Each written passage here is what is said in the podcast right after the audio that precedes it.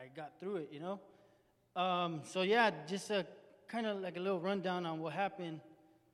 Um, I've been suffering well for like the past few years.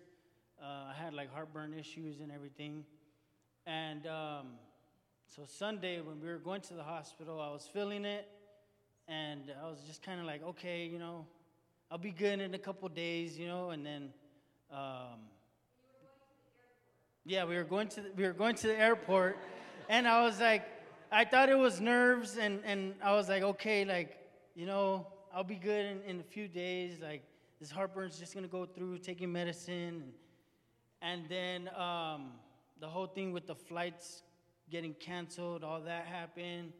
So I went home that night, and I was still taking medicine, and then. Um, yeah, I was just I was I was feeling like weak sometimes, and and and then I was like, oh, I'm probably still probably nerves, you know. So Monday we we take our our we meet up and we go on our flight, and everyone's asking me like, "Are you okay? How do you feel?" And I'm like, "I'm good," you know, like uh, I'm still a little nervous, whatever, you know. Um, so yeah, Wednesday night, um, probably like around, I think it was like three. I, I, I, don't, I don't remember what time it was, but three. I go to the restroom. yeah, like 3 a.m. I'm sorry, 3 a.m. I go to the restroom, and um, I just get dizzy. My body goes weak, and I just I collapsed. You know. I thought I went all gracefully and everything, but they told me later on that, you know, I hit pretty hard and everyone heard, you know? And um, yeah, so I'm sitting there and I'm just thinking, like, how am I going to cover this up, you know? Like, I'm thinking, like, okay, I'm going to get up, clean up, and, and everything will be good, you know? But yeah, I, I just kind of like sit back. Uh, my back's against the tub and the wall and then I'm also thinking, like, oh man, my mom's gonna get mad. Like, uh, you know, like, what is she gonna say? The family's gonna get worried. And then, um, and then I was like, oh, the guys are gonna see me like this. You know, I'm like, I have like vomit and blood all over and everything. And then I just, I, I start praying and I get this sense of peace, you know? I, I get a, some peace and then they come to the, the restroom door. They knock on the door and they're like, Angel, are you okay? And at that moment, I was just like, I, I need to give up, you know? Like, I, I just need to, to give everything to God, you know? So I told, I was like, no, I, I'm not, you know? Like, get one of the leaders. The leader came up. He was able to open up the door. They walked in. Um, uh, we have a nurse that was that's in our team. She came up and she checked my, my blood sugar. It was at like 400 or something like that. I was very dehydrated, so they were trying to like get me hydrated with uh, I, I don't know what kind of drink. It was good, but I don't, I don't remember what it was. But finally, you know, they they they take me down um, well, they had to like hose me off in the, in the bathtub. They take me down, and then, um, yeah, they take me to the hospital. And I'm in the emergency room, and I'm just, you know, I'm praying to myself. And yeah, from that, from that moment forward, like I was just, I felt I was in good care, you know. I, I from the beginning of D school, I had told the team like I want to get to the point where when I'm going through something, I don't have to worry about it because I know God has my back, you know? And at that moment, I was, I felt that way, you know? I'm, I'm sitting in the hospital bed and, um, yeah, I just felt peace, you know? I felt, I felt like I was in good hands. And then I remembered what Coach Lucy said um, back in one of her testimonies when she had her back surgery and how she just gave it up. You know, she gave it up and, and everything turned out good. And, and that's exactly what I did, you know, and, and um, you know, turns out the team was praying for me back at the mission house. And uh, yeah, for five days that I was in there, I was just, they were coming in, they had to keep poking my finger to check my blood sugar, they were taking blood out. Um, I had two blood transfusions. Um, and there was, there was just, it was just a bunch of like, it was like a roller coaster ride, you know? Like from the beginning of the trip, like from us leaving Sam's house till we got, I mean, till the end, you know? It was just like up and down, up and down. And um, finally, when I got out the hospital, you know, I'm walking up the stairs and trying to surprise everyone. And it was like the best feeling. I'm walking in, everyone's clapping for me, cheering for me, you know, and, and it just felt, it felt amazing, you know, that I had this family that I've known, barely, like, I've only known for what, like five, six months, and, you know, they're, they're on my side, you know, cheering for me. And then, um, so that next day, I was so eager. I, I was like, the whole time I was in the hospital, I was like, I want to get out. Like, I, I need to get out. You know, I want to go back out there with my team and everything, you know? And so that next day, I went out for outreach with uh, Charlie and, and uh, one of the other guys, and then we had one of our translators. And yeah, just the people we had talked to, it was, it was awesome, you know? One of some lady that we had prayed for was kind of going through the same thing as I was going through and um, but she, you know she didn't have any medical insurance, so she had to just like tough it out, you know. And um, you know, I was just like I had told the team, I was like, I'm kind of glad the way everything went went down, you know, with with the whole roller coaster ride because if we would have went in and everything would have went smooth and you know this whole trip would have been smooth then we wouldn't have learned anything you know, and, and a lot of the, a lot, like the, I feel the main part of this trip was just prayer, you know, and just really trusting in God and, and tapping into that, that trust, you know. Um, yeah, and, and the best part is that, you know, everyone's always asking me if I'm like part Asian, but now I actually am. You know, I got, I got two, I got a, a pint of Japanese blood in me. You know, so, but yeah, that's my testimony. Thank you guys.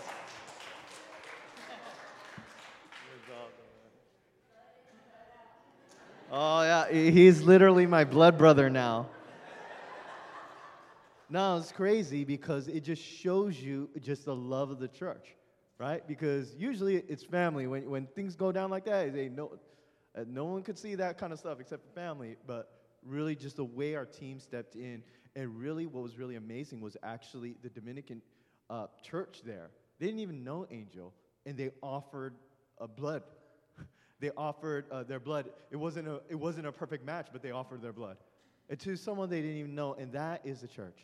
That is what the church is, and it was awesome to see because uh, just, just God's working in Angel. Uh, we all saw that in the team, and it really encouraged us. Okay, God is with us, right? Satan's going to try to knock us around, but like, no, right? He's still deeply rooted, and uh, yeah, so good, so good. All right, so now I would like to call up our sister Mariana. She is holding it down in the DR. She brought out her teacher voice to kind of quiet the children. It's powerful.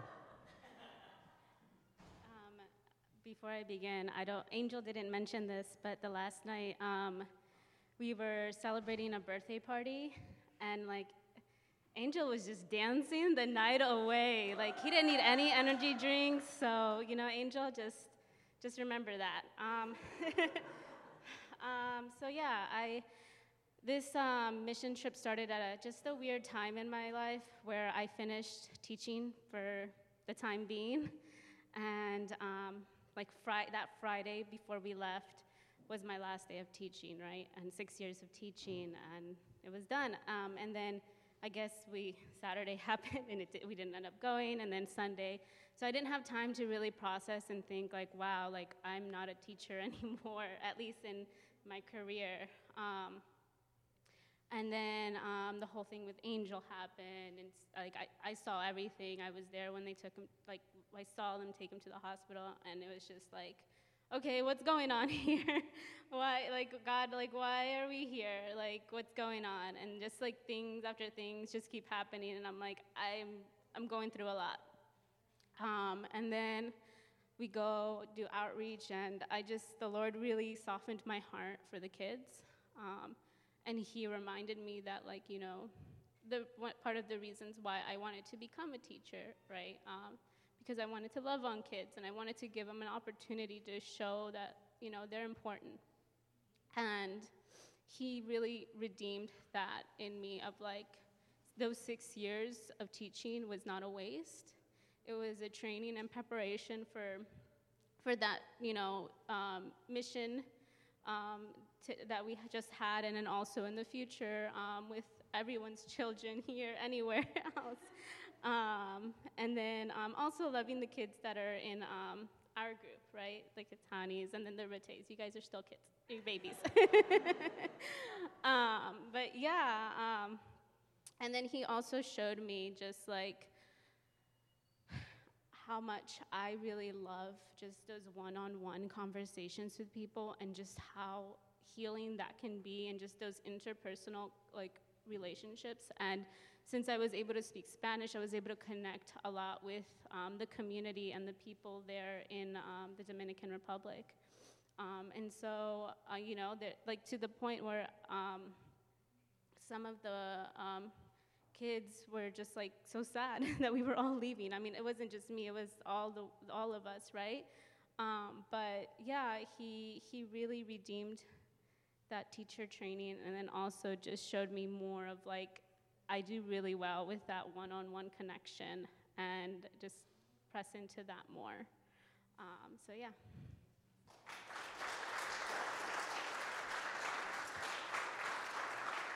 Thank you, Mariana.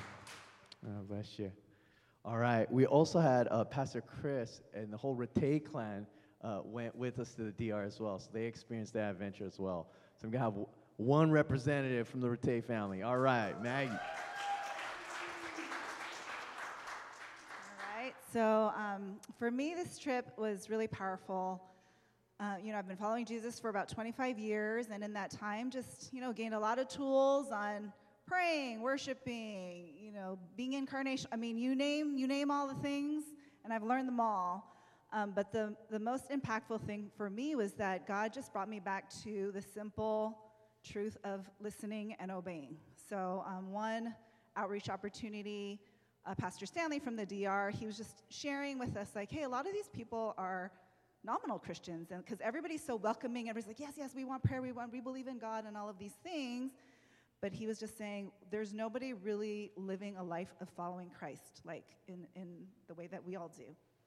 And I just took that and I really heard it. And then the next interaction we had, I was just like, okay, I'm just gonna go for it. And I was like, do you know Jesus? Do you have a relationship with him? And I've never done that, okay? Even in these 25 years of following Jesus, that is not how I talk to people about Jesus because I don't want it to be awkward and I, you know, I want to build relationships and build trust. And so, but I was just like, that's just in faith. I'm never going to see these people again.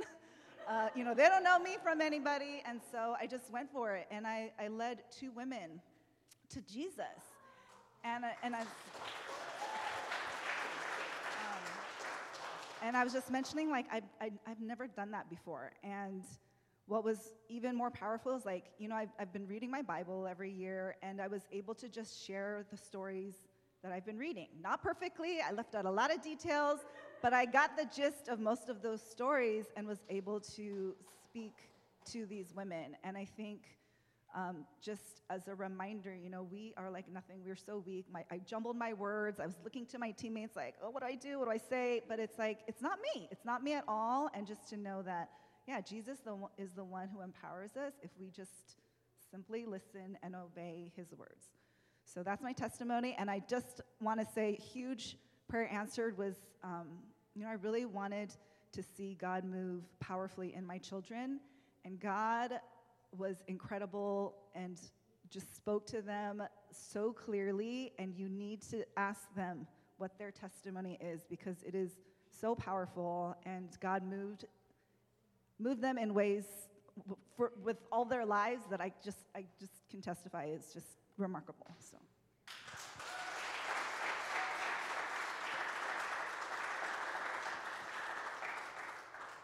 Yeah, especially uh, just seeing uh, God was giving visions to Sammy in her dreams and stuff. So you, you should definitely talk to them, ask, ask them, even the children.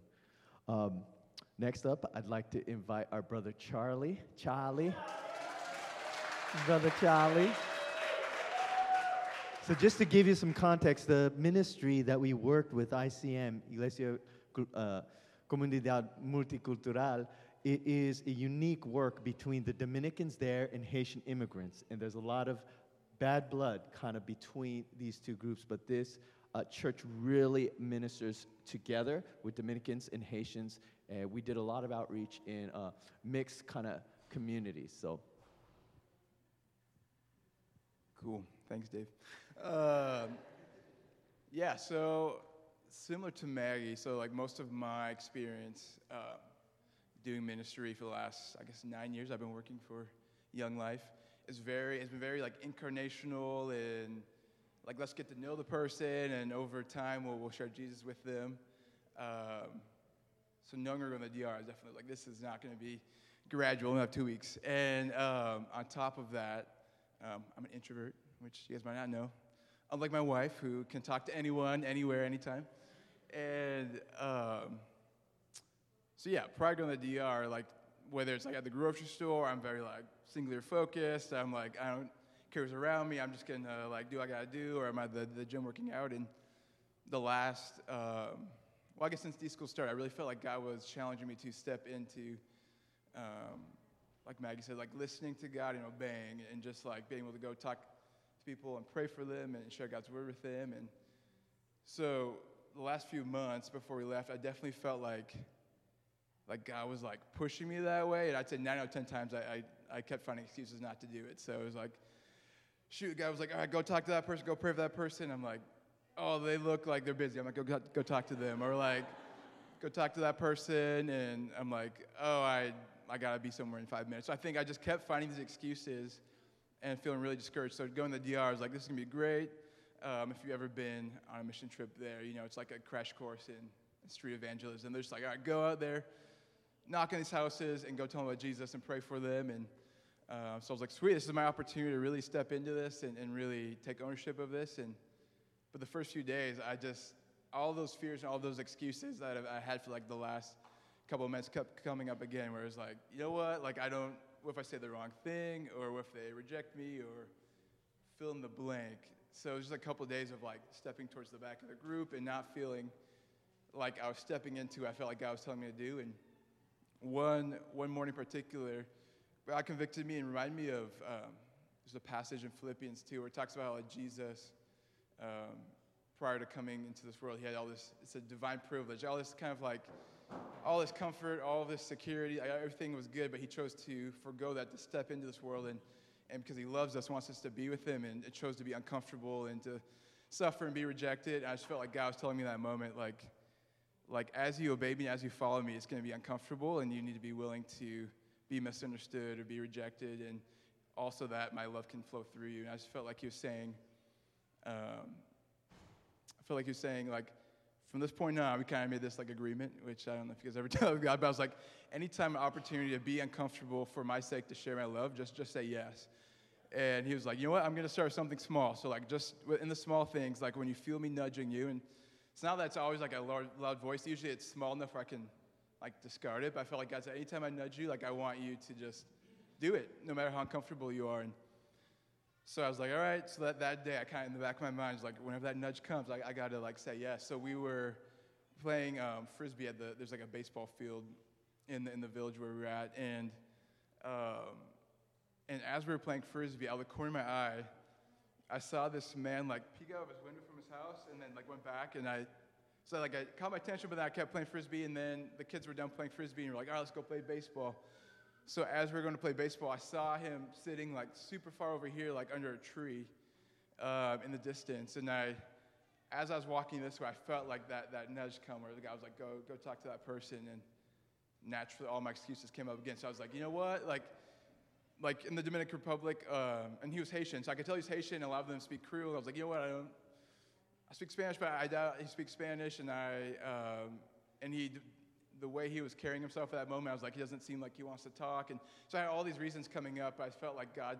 I was like, you know what? I, I promised to God I'm gonna go talk to him. So I awkwardly like walked towards him, and he sees like, who's this tall white guy like walking towards me? It wasn't in, like I was like casually. It was like there was no way to casually walk towards him. I was just like walking towards him and um, and so like, all right, I'm going for it. So I, I like, good afternoon. I said in Spanish, and then he reciprocated, and and then I was like, hey, can I come sit next to you? He's like, uh, sure. So I started talking to him, and turns out that he, he does believe in Jesus, and he but he was talking about how he's just like constantly kept feeling tempted by the devil to do these things, and so I got to just like hear a story, and we talked for like 20 minutes, and as he was sharing uh, his story, I got to encourage him and pray for him, and and at the end though, he said. Um, He's like, you know what? Like, he's like, I saw you. I saw when you were playing frisbee over there, and I, I told God, I asked God if you could, if you could, if you could send you to me to come talk to me. He's like, but I was, I was scared. So he's like, he's like, so I was actually hiding over there. Um, he's like, but I believe God sent you today to, to encourage me. Um, there's nothing I did. Like I was, I was so nervous, I was so fearful, and I, but because I said yes, I got to experience God love him through me, and it was just like this pivotal moment in the trip where um, I realized that to obey God means to be uncomfortable. Like you can't obey God and remain comfortable. It takes like overcoming your fears and doing it regardless of how you feel. And he could have rejected me, and what I learned is like it's not the outcome of, of what, what matters. It's just being obedient. And I realized that like as we say yes to those little things. So really I don't feel like it was a big thing. All I did was just awkwardly walk towards him and, and talk to him.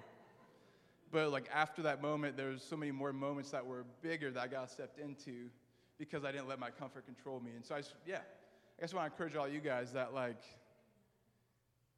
don't let your fear of being uncomfortable, your fear of being rejected, prevent you from obeying God. Because I, I'm learning every time we obey God, He expands our ability to not just hear Him, but to experience His love move through us. So, um, yeah, so I'm excited to now carry it back and not be controlled by discomfort. Yeah.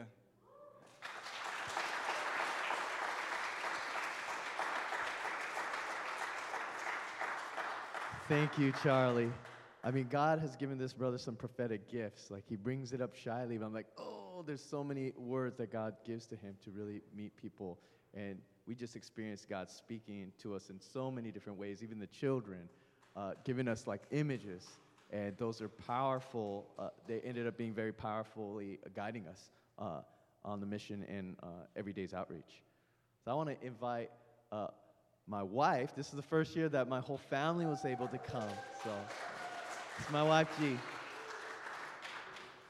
They, they know better than to let me have this mic. but um, I think the big lesson for me was um, like, like just bring whatever you got. It doesn't matter what it is, that God can make a feast out of it. Because, uh, like, I'm super judgmental. Like, you know, Dave's nice.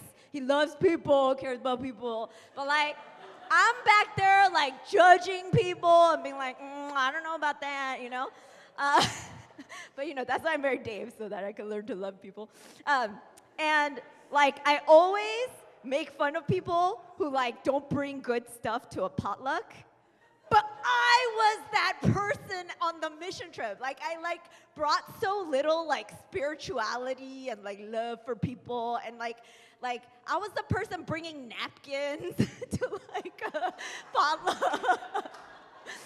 and like there was one day when we were going on an outreach in this community called Los Reales and like everybody was so tired like we're all sweaty and like bitten up by bugs we're like we hadn't eaten lunch and like for like hours and then we finally ate lunch and we're so tired and hot and we're like let's just try to coast on this outreach like somos misionarios de los estados unidos uh, visitando la iglesia cerca de aquí. Like, I was just like, let's coast, guys. Like, let's just like, right?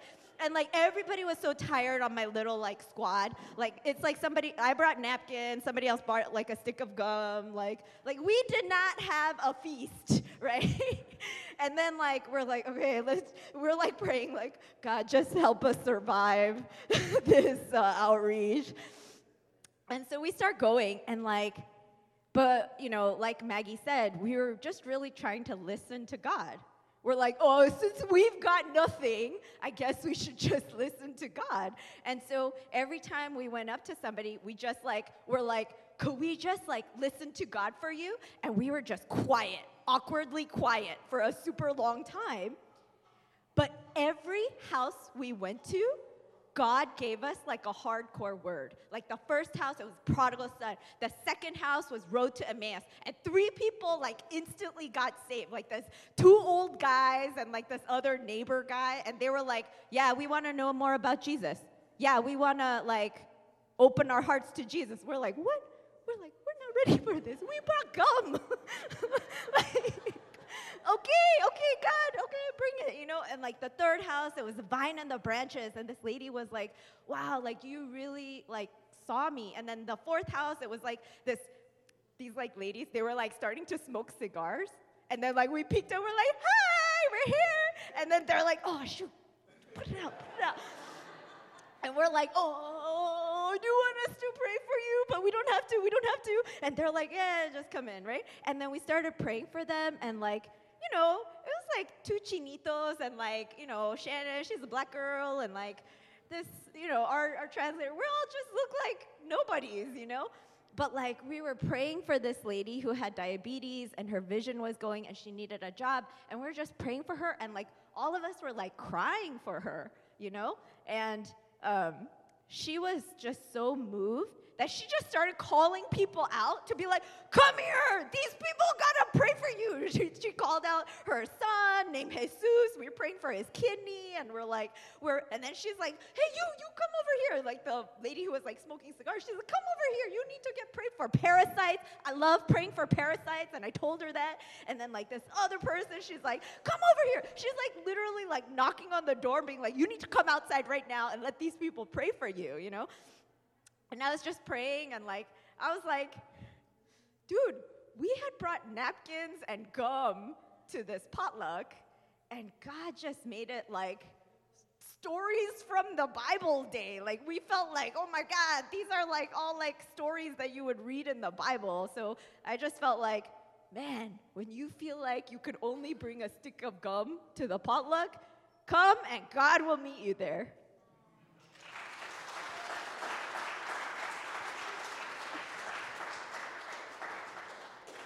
See why I married her, you know? I'll put you to sleep, but she'll wake you up, you know? It's good, man. She's good. She's bringing that energy. I love it. It's God's, God's, God's gift. Shot of espresso for me. Yeah. Um, uh, at this time, I, I, would like to bring up the extraordinary uh, Sam. She is bringing it. We did like a we had like put together like a children's program in like 24 hours, and she was just like, bam, just directing us. So, Sister Sam. Thanks, Dave.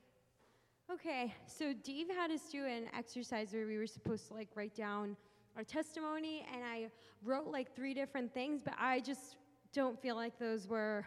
I've been asking God, like, what do you want me to share? What do you want me to share? And I think when I think about the entire missions trip, what it reminded me of is how intentional God is with our life experiences. Uh, like the skit was one of them. I was making like these like armor. It was the story of uh, Goliath and David, which, if you don't know this, Goliath is pronounced very differently in Spanish. It's very hard to pronounce it. But um, there, there was like construction paper. We had very minimal supplies. Like we were not in like the Ritz Carlton with like uh, like AC Moore or like a Michaels. It was like you need string. We'll get you like neon orange string because that's all we've got. It was like very basic. And um, I was just thinking as I was like journaling this morning about how my mom in Peru used to make these crafts with very little things. And I remember when I was putting it together, I was like thinking of my mom and thinking about God and how intentional He was to pass down that trait that I could put stuff together. And everyone's like, it looks so good. And I'm like, oh, Jesus, you're so good. And then I was thinking about when I was, um, there was a, a lot of our conversations were around the issues with. Uh, Haitian citizens who had moved over to the DR and were undocumented. So a lot of them didn't have, uh, couldn't get a visa, they couldn't get a job. They were pretty much, it's like worse than not having a social security number. And I know that because I'm also an immigrant and I was undocumented from 5 to 18. And I was also thinking, like, man, Lord, I'm able to relate to their struggle. And I would say probably just half of their struggle because I had a roof over my head and had the ability to get water and, and food. And a lot of them don't even have that. But again, here's God again giving me that ability to empathize with them because of what I lived through. And I just kept seeing that over and over again. And this morning when I was journaling, I was just thanking Jesus for how intentional he is because I haven't always been a worship leader. I haven't always been living like a really, um, what, what some people would say, like a good life, like where you're trying to actively follow Jesus. And he was still, even in the times when I didn't believe, so faithful to keep bringing me through things in my life because he knew that he would use them for his glory anyway. So I just want to encourage everyone here, like, whatever you think, even the crazy things where you're like, where will I ever use this? He's already ordained a time and a space for you to use that particular thing. And it doesn't matter if you're walking strong in your faith now or if you're like a, like half walking there, he's going to continue pulling you to that place. Um, and I do want to close with one story that's kind of creepy and cool, but also because there's so many good stories. And I do want to say something to you guys because I, I think, Dave, you were the one who mentioned this. That, sorry, I'm, I'm about to put you on blast, but he said there, you're going to get back home and there's going to be some people who ask you how was the missions trip and it's just going to be a thing like a formality like when you ask someone how are you doing but really you don't care how they're doing you're just like oh what are we going to talk about the weather how are you doing well i just want to encourage all of you when you talk to any one of us who have gone on the trip and you like actually ask how was the trip for you? Like, ask that question thinking i actually want to hear something and maybe like take something that's that they're sharing for me instead of just like a how are you doing thing anyway so one of the days in los Rie- or um, Sacara, Sacara. It was in Sacara. We, it's a pri- like primarily Haitian neighborhood, and I was walking through, I was in a group with Sammy, who was, I don't know where she went, but I was with Sammy and I was with a, um, one of our translators who spoke Spanish and Creole, Haitian Creole, um, and myself, so, and another girl from our other church. So we're walking through and we're trying to like figure out where God wants us to go. And all of a sudden I heard this music. So I hear this music and then I, I walk to our translator and I'm like, hey, is that voodoo music? And he's like, yes. It is. How do you know? And I have no idea how I knew it was voodoo music because it's not on my Spotify playlist. But we, we walk over, and no lie, it was on for maybe 30 seconds, long enough for us to hear it on the street and then walk through like this little path in between houses. And as we're walking through, the music changes to like merengue or something completely different. And we see this, I see this girl, we all saw her out of the corner of our eyes, who just, she was behind like this, um, her door was like a curtain, and she was like peeking out and completely closed the curtain. So we're like, okay, she definitely does not want prayer. So we like walk past her house, it was a little alley, and her house was on the left, and there was nowhere else to go past that alley. So we're like, I'm like, okay, we have to go back, we have to talk to her. So we go back, and she like peeks her head through so I tell the, um, the Haitian translator, I'm like, hey, can you just ask her how she's doing? So it was, I kid you not, it was so awkward. She was like peeking through the thing. You could tell she had stuff to do. She did not want to talk to us. But I remembered that even when it's awkward or, like Charlie said, uncomfortable, you still have to like push through. So I was in my mind, I had made up my mind that no matter how uncomfortable it was, I was going to keep asking her questions. So we're asking her questions. I'm looking at my team like, what else can we ask her? So finally, she starts like opening up and she she opens the curtain and then she's standing in the door frame. So we we asked her enough questions where she finally sat down on the chair that she was originally sitting in when I heard the voodoo music. And um, I had thought that because she practices voodoo, she would want no prayer, but she, our translator asked her if she wanted to be prayed for, and she said yes. So she sits down on this chair, and she's like covering her face uh, with her hand, and we practice the same thing G was doing, which is what Dave and Chris and everyone taught us, which is just listen to God, see what He has to say. And uh, he gave us the word that she had been, there were dreams that she wanted to follow, and one of them was beauty school. And so I'm like, okay, ask her if this is true and that God wants this for her. And she was like, like shook her head, yes, it is. And then the next one was another thing about her watching YouTube videos about beauty school. And we asked her again, and it was true. So she let us pray for her. It wasn't, it didn't have a, an ending where she was like, I want to worship Jesus, take me now to church.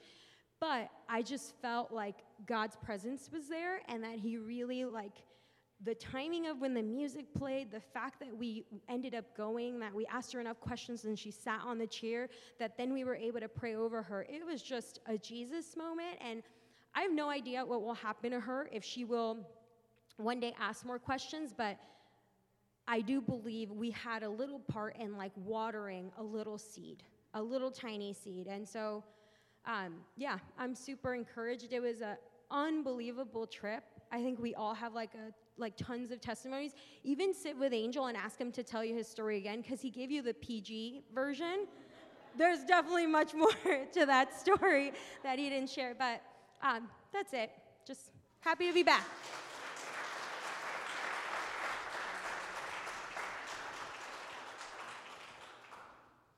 Thank you so much. Uh, I don't know, as you're hearing these stories, I don't know how you're taking them. Uh, maybe a part of it is like, hey, that sounds awesome. I want to step into something like that, right? And we have a D school, a discipleship school to train us into those sort of things. But some of you might be thinking, that's nice for you, but what does that have to do with me? Uh, and I was just so excited that I just skipped the scripture passage, but it fits very nicely with uh, what my sister my, uh, Sam uh, was sharing. Something that maybe we can all relate to is coming up against a situation where it's like, there is no way this, what, what is the way out of this? Right? And in multiple stories you saw, there was awkwardness, there was hard things, weird, creepy things, right? Um, we've all had that experience of coming up against something where we don't see any way. And how are we going to respond to that? How do we look to God in that? Uh, and this scripture, taken from Joshua chapter 4, I'll read it for us Joshua chapter 4, uh, verses 1 through 7. This is after Moses had led, if you've seen The Prince of Egypt, you know, uh, it's kind of an interesting version, but uh, if you follow the story of Moses, Moses uh, was called by God to lead his people uh, that were stuck in slavery into freedom and into a place that is a promised land. But there was, it was not an easy road. Uh, there, were, there was a lot of wandering in the wilderness, a lot of hard things, right? So they were freed from slavery, but wait, why all these hard things? And then they come right up to the edge of the promised land, and uh, Moses dies. But he had left behind a disciple, Joshua. And Joshua is now to lead all these people. And he's like, What am I supposed to do? Right? And they come up to the river Jordan. It, was kind of like, okay, how are we supposed to cross this with the, I have all these people, this huge river in the promised land right there. How do we cross that? And just like his mentor, God used him, and the waters opened up, and they walked across dry land to the promised land. And this is what Jesus tells them.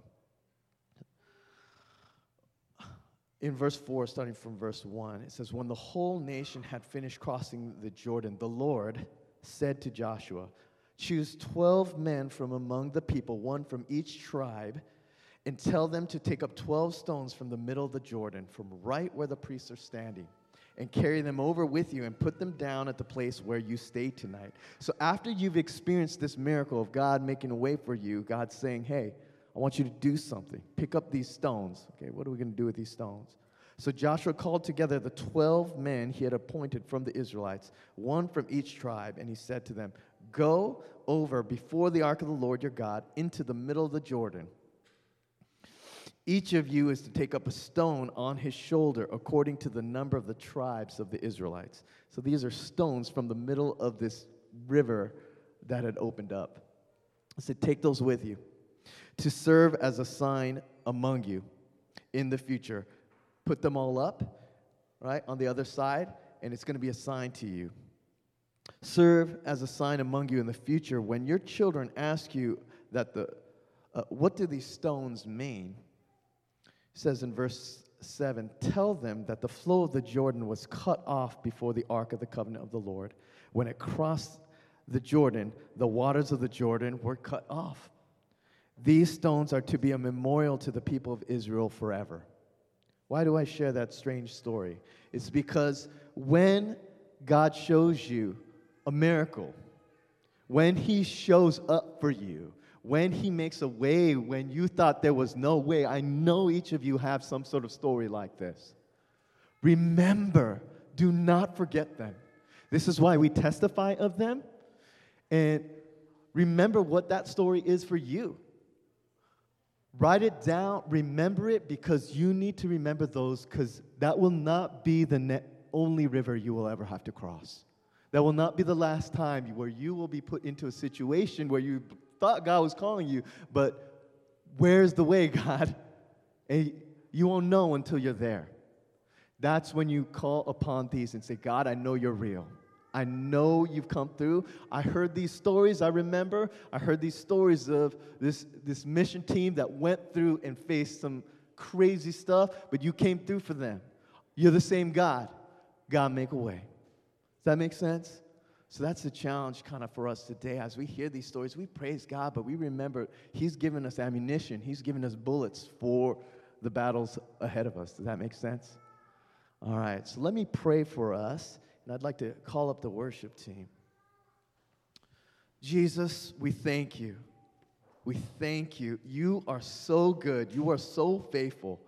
It's hard to see that sometimes, especially when uh, there are some major obstacles in our way. Uh, there are hospital trips, there are canceled plans where we thought, hey, wait, God, weren't you calling us? But God, you're there the whole time. Help us, Father God, not to back down uh, out of fear, out of worry. Help us to trust you, turn to you, whether a big thing or a small thing, Father God. Help us to recall all the ways that you have been faithful to us and help us to remember you are the same God. Here, now, you will make a way for us. Lord God, for anyone who is facing obstacles right now, Lord God, we pray that you would help us to trust you to make a way where there seems to be no way. Jesus, help us to recall, come to mind all the ways you've come through for us. You've shown your faithfulness and your love.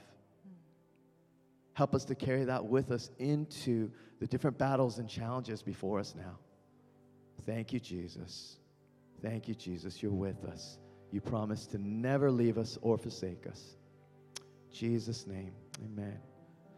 So I invite you to, to stand and just respond to the Lord. Talk to Him, whether it's a big thing, whether it's a small thing, to stand, to worship, to recognize God